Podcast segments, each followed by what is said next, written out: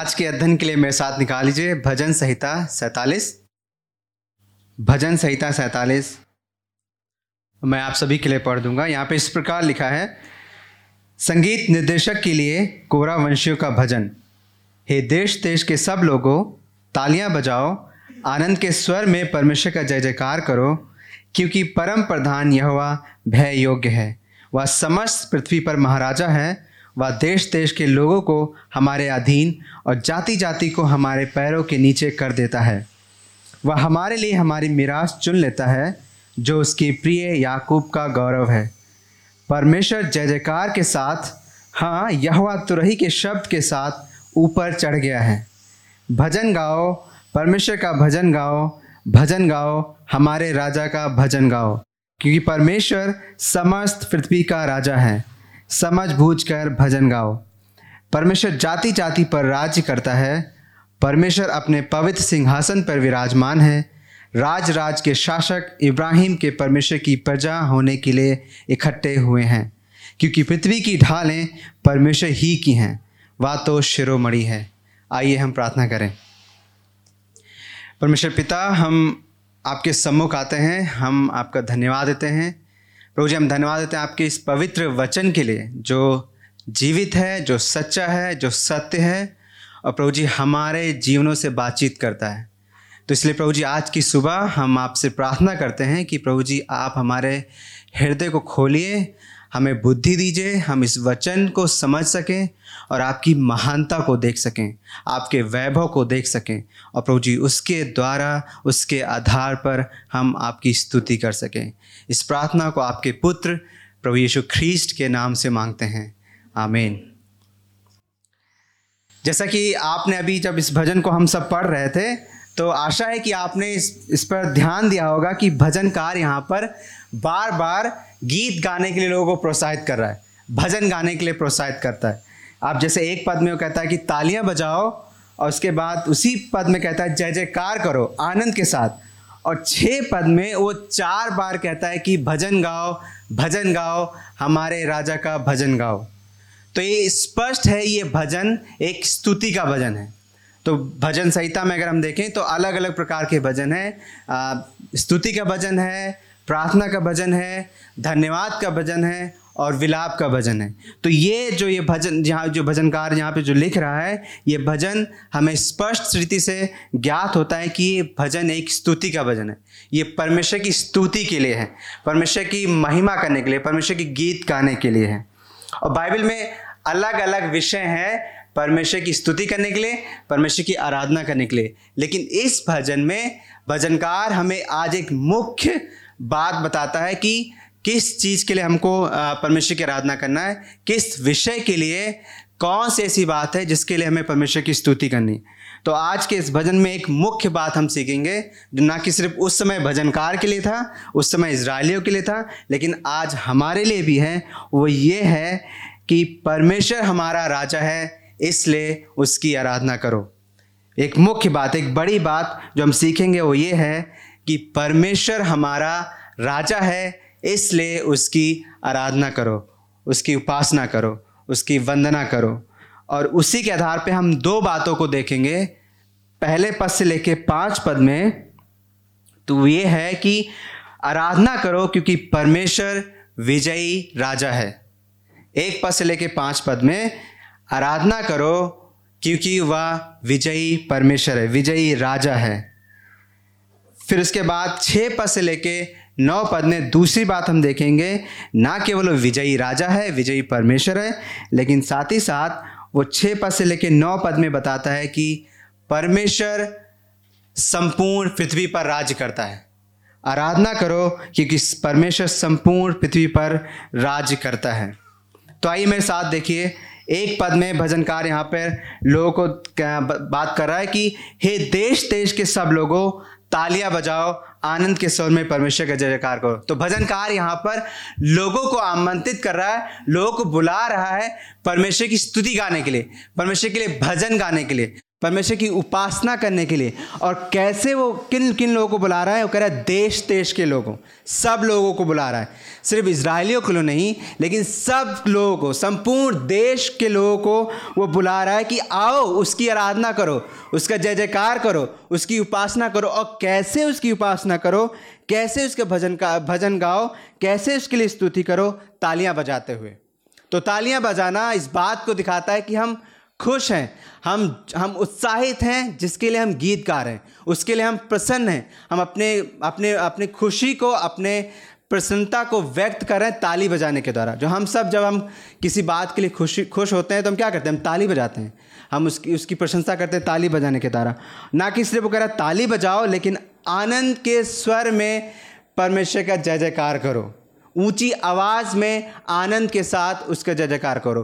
कुड़कुड़ाते हुए नहीं इसलिए नहीं कि किसी ने हमसे बोला है, इसलिए बोझिल हृदय के साथ नहीं, लेकिन आनंद के साथ उसकी आराधना करो, उसका जय जयकार करो, ऊँची आवाज़ में, क्योंकि वो ही है जो आराधना के योग्य है, क्योंकि परमेश्वर ही है जो संपूर्ण आराधना, संपूर्ण उपासना और संपूर्ण महिमा के योग्य परमेश्वर है।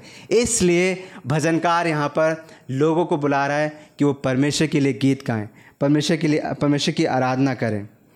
अब वो दो पद से लेके पाँच पद में बताएगा कि क्यों उसकी आराधना करनी है, क्यों उसकी उपासना करनी है। पाँच कारण देता है यहाँ पे भजनकार कि क्यों उसकी आराधना करें, कि कौन है वो वो उसका चरित्र कैसा है, उसका स्वभाव कैसा है और उसने क्या क्या किया है। पाँच पद से लेके वो ये दो पद से लेके पाँच पद में वो बताता है कि पहली बात दो पद में कहता है, क्योंकि परम प्रधान यहुआ भय योग्य है। तो पहला कारण, क्योंकि परम प्रधान यहुआ भय है। भय योग्य है। वो इस योग्य है कि उसका भय माना जाए। और उसका वर्णन कैसे करा? देखिए मेरे साथ, दो पद में, परम प्रधान। वो सब चीज़ों पे सबसे ऊपर है। वो सब चीज़ों पर अधिकारी हैं। वो प्रधान है, परम प्रधान है। ना कि सिर्फ़ वो प्रधान है, लेकिन वो परम प्रधान यहोवा भय योग्य है। वही परमेश्वर है जिसने संपूर्ण संसार की सृष्टि की है। वही परमेश्वर है जिसने सब कुछ को बनाया है। वो सब के ऊपर प्रधान है। वो महान है, ऊँचा है। उसके अलावा और कोई परमेश्वर है ही नहीं।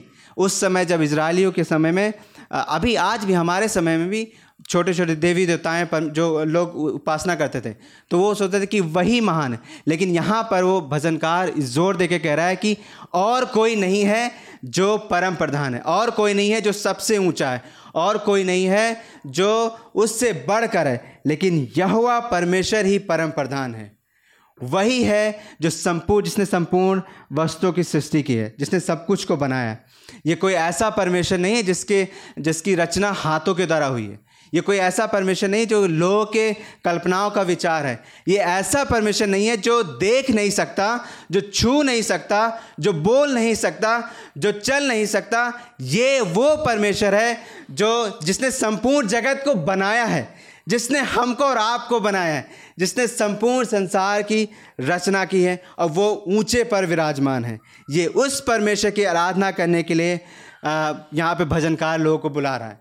और वो इसलिए भय योग्य क्योंकि वो संपूर्ण संसार का सृष्टि करता है। वो संपूर्ण संसार का मालिक है। वो यहोवा परमेश्वर है। इसलिए वो भय योग है। जब हम इस बात को देखेंगे कि परमेश्वर सृष्टि करता है, हम सृष्टि हैं, परमेश्वर सामर्थ्य है, हम निर्बल हैं, वो महान है, हम कमज़ोर हैं तो हम क्या करेंगे? हम और आप उससे भय खाएँगे। और ये उचित है उसका भय खाना। ये उचित है उसके लिए, उस, उसके उसके, जब उसको हम उसके चरित्र को देखते हैं तो हमारे अंदर भय होना चाहिए। हमें उससे डरना चाहिए, क्योंकि हम उसके समान नहीं हैं। वो परमेश्वर, वो हमारा मालिक है, वो हमारा राजा है। यही बात यहाँ पे भजनकार कह रहा है कि वो भय योग्य परमेश्वर है। ना कि सिर्फ़ वो भय योग है, लेकिन उसी पद में वो कहता है कि वो समस्त पृथ्वी पर महाराजा है।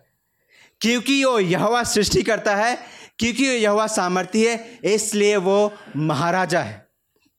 महाराजा होने का अर्थ यहाँ पर, वो सब राजाओं के ऊपर राजा है। वो ही है जो राजाओं को नियुक्त करता है, वही है जो राजाओं को हटाता है। वही है जो राजाओं को स्थापित करता है, वही है राजाओं को सिंहासन पर बैठाता है।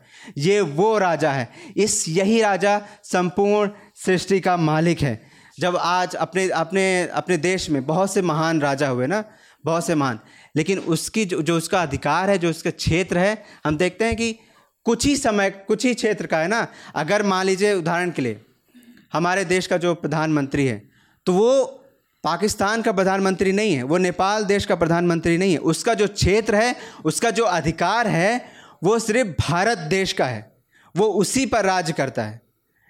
लेकिन जैसे उस समय राजा भी, जो राजा जो होते थे, उनका जो क्षेत्र होता है, कुछ सीमित होता था। उस दूसरे देश के राजा नहीं होते थे। उनका क्षेत्र, जैसे उत्तर प्रदेश का जो राजा होगा तो उत्तर प्रदेश का ही राजा है वो। वो मध्य प्रदेश का राजा नहीं होगा। तो वैसे यहाँ पर जब वो बात करता है, वो कौन राजा है? वो संपूर्ण पृथ्वी पर महाराजा है। समस्त पृथ्वी उसका है। उसी ने संपूर्ण पृथ्वी की रचना की है, इसलिए वो संपूर्ण पृथ्वी पर महाराजा है। इसलिए आओ उसकी स्तुति करो। इसलिए आओ उसका भजन गाओ। यही बात भजनकार यहाँ पर लोगों को कह रहा है। ना कि केवल वो यह भय योग है, लेकिन वो महाराजा है, लेकिन साथ ही साथ वो जो यहवा भय योग है, वो जो यहवा महाराजा है, जो संपूर्ण पृथ्वी का मालिक है, उसने किया क्या है? उसके कार्य क्या हैं? उसके कार्य कैसे हैं? अब वो तीन पद से लेके पाँच पद में बताता है वो उसने क्या किया है। जब इसराइल लोग यहाँ पर देख रहे हैं, वो कह रहा है कि वो देश देश के लोगों को हमारे अधीन और राज राज के लोगों को हमारे पैरों के नीचे कर देता है। इसराइली लोग इस बात के लिए आनंदित हैं, इस बात के लिए खुश हैं क्योंकि यहुआ परमेश्वर उनका है, उनका उस उस परमेश्वर के साथ उनका संबंध है, वे उसके लोग हैं। और क्योंकि वो उसके लोग हैं, इसलिए परमेश्वर ने उनको क्या किया है? दूसरे शत्रुओं, जो दूसरे देश के राजा हैं, जो शत्रु हैं, जो उनको अधीन किए थे, जो उनकी अधीनता में रहते, उनसे उनको छुड़ाया है। उदाहरण के लिए, जब भी अभी हम निर्गमन की पुस्तक से हम संदेश को सुन रहे हैं, हम देखते हैं कि कैसे परमेश्वर ने इसराइलियों को मिस्र के दासों से छुड़ा लिया। कैसे परमेश्वर उनको उसकी अधीनता से छुड़ा के लेके आए, मिस्र के राजा फिरौन के दासों से। और जब इसराइली लोग इस बात को देखते हैं कि परमेश्वर का सामर्थ्य है, उसने हम, हमको, हमारे शत्रुओं से छुड़ा के लेके आया तो लोग क्या कर रहे हैं? उस बात को स्मरण कर रहे हैं, उस बात को याद कर रहे हैं और उसके लिए परमेश्वर की स्तुति कर रहे हैं। परमेश्वर के लिए भजन गा रहे हैं। यही बात तीन पद में कहता है कि वो हमारे अन्य देश के राजाओं को हमारे अधीन कर देता है। ना कि सिर्फ़ हम मिस्र की घटना को हम याद करते हैं, लेकिन साथ ही साथ चाहे वो दाऊद राजा हो, चाहे वो शमुल राजा हो, चाहे उसके बाद अन्य राजा भी हुए, उन सबने किसके कारण विजय प्राप्त किया? परमेश्वर के कारण। परमेश्वर ने ही उन लोगों को इसराइलियों को, अन्य देश के राजाओं को उनके अधीन कर दिया। परमेश्वर ने ही उनको विजय दिलाया। परमेश्वर ने ही उनको अन्य देशों पर अधिकार दिया। ये सिर्फ़, ये इसराइली के कार्यों के कारण नहीं था। ऐसा नहीं था कि इसराइल में इसराइल के राजाओं में इसराइलियों में कोई क्षमता थी कि दूसरे देश पे वो विजय प्राप्त कर सकते हैं। लेकिन इसलिए हुआ क्योंकि परमेश्वर उनका विजयी राजा है। परमेश्वर ही है जो उनसे प्रेम करता है। परमेश्वर ही है जो सामर्थ्य है। वही है जो राजाओं को इसराइल के राजाओं को, दूसरे देश के राजाओं को अधीन कर कर दिया। ना कि सिर्फ़ उसने लोगों को बचाया है उसको आ, उनके लोग अपने लोगों को दूसरे देश के राजाओं को उनके अधीन कर दिया लेकिन साथ ही साथ उसने क्या किया? उनके लिए मिरास चुन लिया। मिरास मतलब यहाँ पे जो अर्थ है वो बात करता है जो परमेश्वर उनको उत्तराधिकार की देने की प्रतिज्ञा किया था अर्थात प्रतिज्ञा का देश कनान देश। यहाँ पे जब वो लोग इसराइल लोग इस बात को स्मरण करें, कैसे परमेश्वर उनके साथ रहा है, कैसे परमेश्वर ने अपनी प्रतिज्ञा को पूरा किया है, कैसे परमेश्वर ने प्रतिज्ञा के प्रति वो विश्वास रोगा विश्वास योग्य रहा है, इस बात के लिए वो परमेश्वर की स्तुति कर रहे हैं, परमेश्वर की आराधना कर रहे हैं।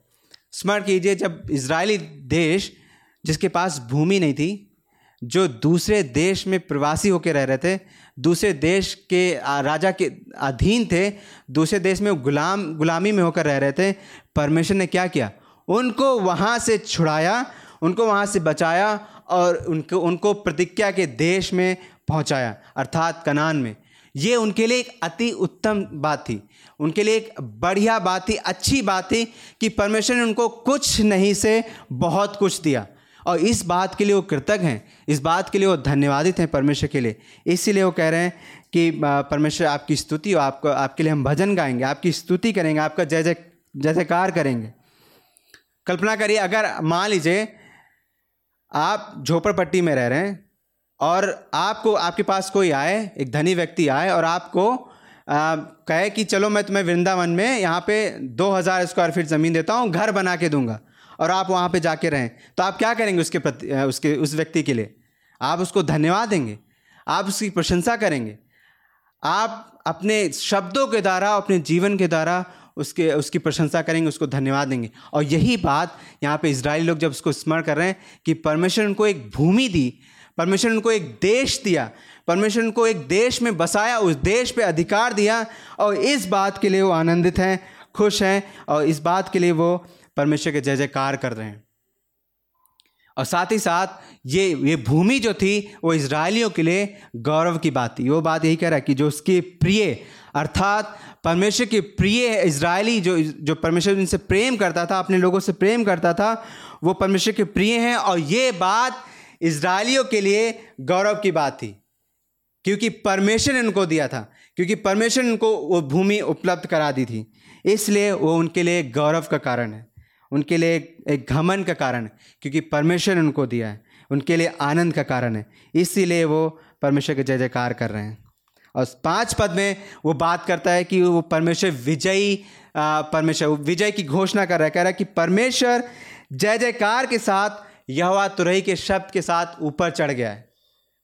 यहाँ पर वो एक चित्रण है, जब एक देश दूसरे देश से जब चढ़ाई करता है, उस पर विजय प्राप्त करता है तो जब वो लौट कर आता है अपने देश में तो क्या करता है? वो सिंहासन पे राजा विराजमान है, वो सिंहासन में बैठा है और जो लोग हैं, जो प्रजा है, उस राजा के, वो राजा की जो प्रजा है, वो क्या कर रहे हैं? जय जयकार कर रहे हैं।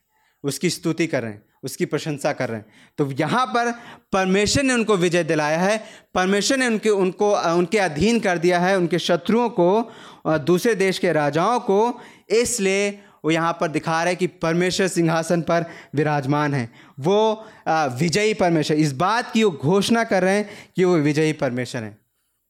एक पद से लेके पाँच पद में यहाँ पर भजन का स्पष्ट स्थिति से बताता है कि वो परमेश्वर है कौन और उसने किया क्या है। वो भय योग्य है वो समस्त पृथ्वी पर राजा है और साथ ही साथ उसने अपने लोगों को आ, उनको उनके शत्रु से छुड़ाया है। और उसने अपने लोगों को उत्तराधिकार की भूमि दिया है, वो प्रतिज्ञा के देश में पहुँचाया है। और इस बात को परमेश्वर ने उनके सामने, उनके समक्ष इस बात को बड़ी स्पष्टता के साथ प्रकट कर दिया कि वही उनका विजयी परमेश्वर है। वही है जो उनको शत्रु से छुड़ाया है। इसलिए भजनकार यहाँ पर परमेश्वर के जय जयकार कर रहे हैं। और दूसरे भाग में छः पद से लेके नौ पद में हम देखेंगे कि ना कि सिर्फ़ वो विजयी परमेश्वर है, लेकिन वो संपूर्ण पृथ्वी पर राज भी करता है। वो सिर्फ़ नाम का राजा नहीं है। वो सिर्फ़, ऐसे नहीं कि सिर्फ़ सिंहासन में बैठा है, उसके अधिकार में कुछ नहीं। लेकिन साथ ही साथ वो इस बात को भी दिखाता है कि वो संपूर्ण पृथ्वी पर राज करता है। छः पद में देखिए मेरे साथ, भजनकार यहाँ पे चार बार इस बात को कह रहा है कि भजन गाओ भजन गाओ हमारे राजा का, भजन गाओ। फिर उसके बाद वो कारण देता है कि क्यों भजन गाना है। आशा है कि आप इस बात को समझ रहे हैं कि यहाँ पे भजनकार सिर्फ़ हवा में लोगों को आराधना करने के लिए नहीं बुला रहा है। लेकिन वो कारण दे रहा है कि जिसकी हमें स्तुति करनी है, जिसकी हमें प्रशंसा करनी है, वो कौन है, उसने किया क्या है। सात पद में देखिए, वो कह रहा है, क्योंकि परमेश्वर समस्त पृथ्वी पर राजा है। उसी इसी बात को भजनकार यहाँ दो पद में भी उसने कहा था, और फिर से वो कह रहा है कि वो समस्त पृथ्वी पर राजा है। उस संपूर्ण पृथ्वी उसका है। संपूर्ण पृथ्वी उसकी है, उसके अधिकार में सब कुछ है। वही है जो संप्रभुता से, सार्वभौमिकता से संपूर्ण पृथ्वी पर शासन करता है। संपूर्ण पृथ्वी पर राज्य करता है। वो है परमेश्वर। संपूर्ण पृथ्वी उसकी है। संपूर्ण पृथ्वी उस उसी ने सब कुछ को बनाया है। और फिर कह रहा है, समझ बूझ कर भजन गाओ। इसको हल्के में नहीं लेना है। हमको उचित रीति से उसकी आराधना करनी है। क्योंकि वो है ही इस योग्य कि हम उसकी आराधना समझ बूझ के करें। क्योंकि उसके कार्य वर्णन से बाहर हैं, इसलिए उचित है कि हम समझ बूझ कर उसका भजन गाएँ, उसकी स्तुति करें। आठ पद में वो परमेश्वर जाति जाति पर राज करता है। वो सिर्फ़ राजा ही नहीं है, लेकिन वो राज भी करता है। वो उस समय राज करता था, वो आनंद काल से राज करता आ रहा है और उस समय भी राज करता तो आज भी करता है और करता रहेगा वो राज। और इसके बाद कहता है, परमेश्वर अपने पवित्र सिंहासन पर विराजमान है। वो ऊँचे पर विराजमान है सिंहासन पर बैठा है मतलब वो अभी भी राज कर रहा है। अभी भी वो सामर्थ्य अभी भी इस बात को दिखा रहा है कि मैं ही राजा हूँ और कोई नहीं है राजा। मैं ही महाराजा हूँ, मैं ही सिंहासन पर विराजमान हूँ। इसलिए मेरी आराधना करो, इसलिए मेरी उपासना करो। नौ पद में जब वो कहता है कि राज राज के लोग उस इब्राहिम के परमेश्वर की प्रजा होने के लिए इकट्ठे हुए तो यहाँ पर हम देखते हैं कि जो जो अभी इस बात को परमेश्वर ने दिखाया है कि वो परमेश्वर भयोग है, वो राजा है, वो विजयी परमेश्वर है, वो राज करता है। इसीलिए क्या कर रहे हैं? जो राज राज के शासक हैं, जो राजा हैं आप परमेश्वर के पास आ रहे हैं उसकी प्रजा होने के लिए। ये राजा जो हैं, अन्य देश के जो राजा, चाहे इसराइल का राजा हो, चाहे अन्य देश का राजा हो, वो इस बात को मान रहे हैं, इस बात पे विश्वास कर रहे हैं कि वही है उनका राजा। वही है उनका महाराजा, वही है उनका परमेश्वर। इसलिए उचित है कि उसकी शरण में जाएँ। इसलिए उचित है, इसी में भलाई है कि हम उसके निकट जाएँ, उसकी प्रजा बने, उस पर विश्वास करें, क्योंकि वही सिंहासन पर विराजमान परमेश्वर है। और जब इस बात को हम देखते हैं तो एक और बात हमें स्मरण आता है कि ये बात हम संपूर्णता से स्पष्ट रीति से पुराने नियम में पूरी होते नहीं देख पाते। क्योंकि हम देखते हैं कि इज़राइल जो कि इसराइल का जो परमेश्वर, यहवा परमेश्वर था, और कोई उनको परमेश्वर नहीं कह सकता था। क्योंकि परमेश्वर उनको एक जाति बनाया, परमेश्वर उनको एक देश में रखा। उनका पर, जो संबंध जो परमेश्वर का था इसराइल से वो एक घनिष्ठ संबंध था। वे उनके लोग थे, वे परमेश्वर की प्रजा थे। इसलिए बाहर के लोग उस उस प्रतिज्ञा, उसमें शामिल नहीं थे, जो परमेश्वर ने इसराइलियों से प्रतिज्ञा की थी। लेकिन यहाँ पर देखते हैं कि अन्य देश के लोग भी, अन्य देश के राजा भी उसके शरण में आ रहे हैं। उसके उसके लिए, उसके निकट आ रहे हैं, उसकी प्रजा होने के लिए। तो याद होगा कि इब्राहिम से परमेश्वर ने प्रतिज्ञा किया था।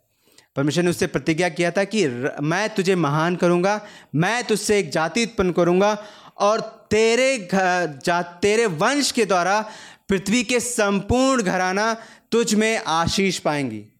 और यही बात हम देखते हैं कि जब वो भजनकार इस बात को देख रहा है कि अन्य लोग भी आ रहे हैं तो आनंदित हो रहा है, वो खुश हो रहा है, क्योंकि वो जानता है कि संपूर्ण पृथ्वी का परमेश्वर यह हुआ है।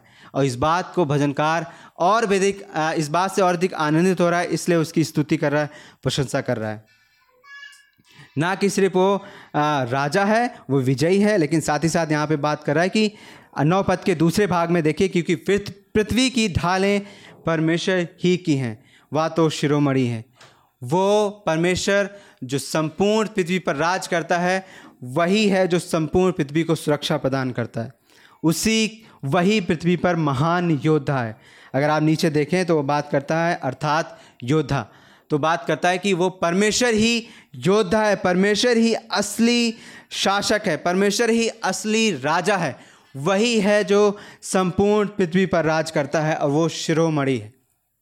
शिरोमणि का अर्थ यहाँ पर है, वो सर्वश्रेष्ठ है, वो महान है, वो उत्तम है। उसके अलावा और कोई महान राजा नहीं है। उसके अलावा और कोई परमेश्वर है ही नहीं, जिसको संपूर्ण महिमा मिले, जिसको संपूर्ण आदर मिले, जिसको संपूर्ण स्तुति मिले। वही है संपूर्णता से राज करने वाला, वही है जो पूरे अधिकार के साथ अपनी महिमा के लिए पृथ्वी पर राज करता है। इसलिए देश देश के लोगों, भजन गाओ। इसलिए जय जयकार के साथ उसकी स्तुति करो। तो जब भजनकार यहाँ पर देख रहा है कि वो परमेश्वर है कौन, उसने क्या किया तो उसकी स्तुति कर रहा है, उसकी प्रशंसा कर रहा है। लेकिन इस बात को हम अपने जीवन पे कैसे लागू कर सकते हैं? हम तो उसकी प्रजा नहीं थे। हम तो उसके लोग नहीं थे। हम तो उस प्रतिज्ञा के आ, में हम सम्मिलित थे ही नहीं क्योंकि इफिसियों इस बात को बताता है कि हम परमेश्वर से दूर थे हम उसके प्रतिज्ञा से वंचित थे हम इजरायली नहीं थे हम लेकिन क्या हुआ? अब हम उसके लोग हैं किसकी वजह से? यीशु मसीह की वजह से। क्यों? क्यों उसके लोग हैं यीशु मसीह की वजह से? क्योंकि यीशु मसीह ने हमारे लिए हमें हमको और आपको बचाने के लिए संसार में आ गया। जब हम उसके लोग नहीं थे जब हमारे पास कोई आशा नहीं थी, हम नरक जा रहे थे, हम पाप में फंसे हुए थे, हमको उसने अपनी प्रजा बना लिया। कैसे? अपने मृत्यु के द्वारा और जी उठने के द्वारा। इफ्यूसो इस बात को स्पष्ट इसी बताता है, परंतु यीशु मसीह ने अपने लहू के द्वारा परमेश्वर के समीप ले आया है। अपने लहू के द्वारा उसने हमको परमेश्वर की प्रजा बना लिया है। ये बात हमको और आपको आनंदित करनी चाहिए। ये बात हमको और आपको अधिक और अधिक मग्न करना चाहिए क्योंकि हम इसके योग्य नहीं थे। हम और आप इस लायक नहीं थे कि हम उसकी प्रजा कहलाएँ। हम और आप इस लायक थे कि हम नरक में जाएँ। हम और आप उस दंड के लायक थे, अपने पापों के दंड के लायक थे। लेकिन परमेश्वर की दया हुई, परमेश्वर ने हमको और आपको अपनी प्रजा बना लिया। अब हम उसके लोग हैं। अब हम उसकी स्तुति गा सकते हैं। और जैसे यहाँ पे इज़राइल का परमेश्वर जब कह रहा है कि परम प्रधान यवा भय गए भय योग्य है तो हमारा परमेश्वर भी भय योग है। यीशु मसीह हमारा राजा है। यीशु मसीह हमारा विजयी राजा है। उसने सच में हमारे लिए हमारे शत्रुओं को क्रूस पर हरा दिया है। उसने सच में हमारे लिए हमारे पापों के लिए, हमको बचाने के लिए जो हमारा सबसे बड़ा जो शत्रु था, शैतान था, जिसके अधीनता में हम जीवन जी रहे थे, जिसमें हम अपनी अपनी इच्छाओं को पूरा करते थे, जिसमें हम अपनी अभिलाषाओं को पूरा करते थे, एक समय था जब हम संसार को ना नहीं, संसार को ना नहीं कह सकते थे, शैतान को ना नहीं कह सकते थे। हम उसमें जकड़े हुए थे, हम उसमें फंसे हुए थे। वो स्थिति अगर हम स्मरण करें तो हम इस बात को देखते हैं कि परमेश्वर कितना दयालु है। हमको परमेश्वर उसी में रहने नहीं दिया, लेकिन उसने हमको, हमारे सबसे बड़े शत्रु को हरा दिया। अभी जो हम गीत गा रहे थे कि वो राजाओं का राजा है, वो प्रभु का प्रभु है, उसने क्या किया? संसार को हरा दिया। उसने अनंत जीवन को जीत लिया। मृत्यु से पार होकर उसने हमें अनंत जीवन दिया है। वो सच में हमको, उसने हमारी मृत्यु, जो अनंत काल की मृत्यु थे उससे हमको बाहर कर दिया, उससे हमको स्वतंत्र कर दिया। अब यीशु मसीह में होकर हम शैतान पर विजय प्राप्त कर सकते हैं। अब यीशु मसीह में होकर हम उस पर विजय प्राप्त करते हैं और हमें विजय, उसने विजय विजय दे दी है, लेकिन साथ ही साथ हमको विजय दे भी रहा है। इसलिए हम क्या करेंगे? उसकी स्तुति करेंगे। इसलिए हम उसका भजन गाएँगे, क्योंकि उसने हमको सच में हमारे सबसे बड़े शत्रु पर विजय दिला दी है। ना कि सिर्फ़ उसने हमें, हमारे शत्रु को अपने पैरों के नीचे कर दिया है, लेकिन उसने हमको सच में मिरास दी है। वो मिरास जो प्रतिज्ञा कहते हैं, जब उसमें इसराइल को मिला, उससे बढ़कर उससे उत्तम हमको उसने हमारे, हम, हमको उत्तराधिकार दे दिया। पहला पत्रस हमको स्पष्ट इसे बताता है कि जो परमेश्वर यीशु मसीह में को जो हमको प्रतिज्ञा मिली है, जो उत्तराधिकार मिला है, जो धरोहर हमको मिली है, वो स्वर्ग है और वो निष्कलंक है। वो अमिट है, वो स्वर्ग में हमारे और आपके लिए सुरक्षित है। वो कभी मिटेगा नहीं, वो कभी नाश नहीं होगा। और हम सबको जो यीशु मसीह पर विश्वास करते हैं, जो यीशु मसीह के द्वारा बचाए गए हैं, उनको पक्का, निश्चित मिलेगा ही मिलेगा। और हम उस उस, वो हमें मिलेगा, हम उसके उस देश में, हम जाएँगे, उस देश में बसेंगे और हम हमेशा हमेशा के लिए, सदा काल के लिए उसकी स्तुति करेंगे, उसकी महिमा करेंगे। ये हमारे, आपके लिए आनंद की बात है। और जब हम इस बात को देखते हैं तो हमारा और आपका प्रत्युत्तर क्या होना चाहिए? ये भजन हमको स्पष्ट बताता है कि हमको परमेश्वर के लिए भजन गाना है, हमको परमेश्वर की स्तुति करना है, उसके उसके उसके गुणों को वर्णन करना है, उसके कार्यों का वर्णन करिए जो हमें, उसने हमारे जीवन में किया है। हमें, हमको और आपको उसके उद्धार के गीत को गाना है। कैसे गाएँगे उसके उद्धार के गीत को? कैसे गाएँगे? जब हम प्रत्येक रविवार हम परमेश्वर की आराधना करने के लिए एकत्रित होते हैं तो हम इसको क्या करेंगे? इसको हल्के में नहीं लेंगे। इसको हम गंभीरता से लेंगे। इसको हम आनंद से लेंगे। क्योंकि हमें ये हमें सौभाग्य मिला है कि हम उसकी आराधना करें।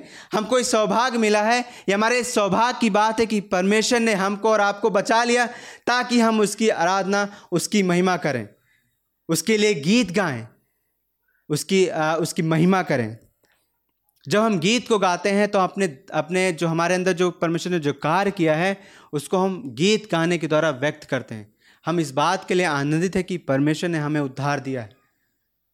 परमेश्वर ने हमको आनंद दिया है, जो सबसे बढ़कर है, अर्थात पापों की क्षमा। जब हम इस बात को देखेंगे तो हम क्या करेंगे? हम अपने आप को रोक ही नहीं सकते। ये असंभव है कि अगर हम इस बात को जानते हैं कि परमेश्वर हमको और आपको बचा लिया है। परमेश्वर हमारा राजा है। वो संपूर्णता से राज करता है, उस सृष्टि करता है। उसने हमको को बनाया है। उसने हमको और आपको पापों की क्षमा दी है। तो ये असंभव है कि हम उसको धन्यवाद ना दें। हम उसके लिए गीत ना गाएँ। हम उसकी प्रशंसा ना करें। अगर हम उसके लिए गीत नहीं गाते हैं तो हम उसके कार्यों के द्वारा हम कृतज्ञ नहीं हैं, जो उसने हमारे जीवन पे किया है। इस बात को दिखाता है हम घमंडी हैं। इस बात को दिखाता है कि हम उसके कार्यों के द्वारा जो है, उसके प्रति हम धन्यवादित नहीं हैं। तो प्रत्येक रविवार जब हम आराधना करने के लिए कहते थे तो इसको हल्के में हल्के में मत लीजिए। इसको गंभीरता से लीजिए। इसको आनंद की बात समझिए कि एक साथ मिलकर परमेश्वर के लोग हम उसकी आराधना करने के लिए इकट्ठित होते हैं। और जब हम गीतों को जब यहाँ पे लोग भाई सामने से अगवाई करते हैं कि गीत गाइए तो ताली बजाइए आनंद के साथ उसके जय जयकार करिए, खुशी के साथ उसके लिए गीत गाइए, क्योंकि वही संपूर्ण महिमा और आदर के योग्य हैं। तो हम यहाँ पर गिटार की आवाज़ को सुनने के लिए नहीं आते हैं। हम यहाँ पर पियानो की आवाज़ को सुनने के लिए नहीं आते हैं। लेकिन हम यहाँ पर इस उद्देश्य से जमा होते हैं, इस उद्देश्य से हम एकत्रित होते हैं कि हम साथ मिलकर परमेश्वर की आराधना करें, परमेश्वर को ऊँचे पे उठाएँ, उसको हम धन्यवाद दें, उसकी आराधना करें। ये है भजन गाने का अर्थ। तो यहाँ पे स्पष्ट से भजनगार हमको प्रोत्साहित करता है कि हम उसके लिए भजन गाएँ। और साथ ही साथ हमको ये भी ध्यान रखना है कि जो हम, जो गीत गा रहे हैं, जो हमारे शब्द हैं, वो कैसे हैं? क्या वो जो गीत हम जो गा रहे हैं, वो परमेश्वर के कार्यों का वर्णन कर रहे हैं? क्या वो जो हम गीत गा रहे हैं, वो परमे, दिखा रहे हैं इस बात को कि वो परमेश्वर सृष्टि करता है, वो भय योग है, वो राजाओं का राजा है।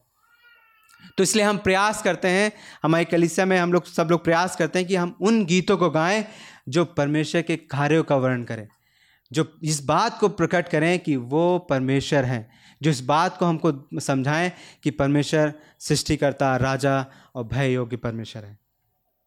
ना कि सिर्फ़ हम उसकी आराधना करते हैं गीतों के गाने के द्वारा, उसके गुणों को वर्णन करने के द्वारा, लेकिन साथ ही साथ हम आराधना करते हैं अपने जीवन के द्वारा।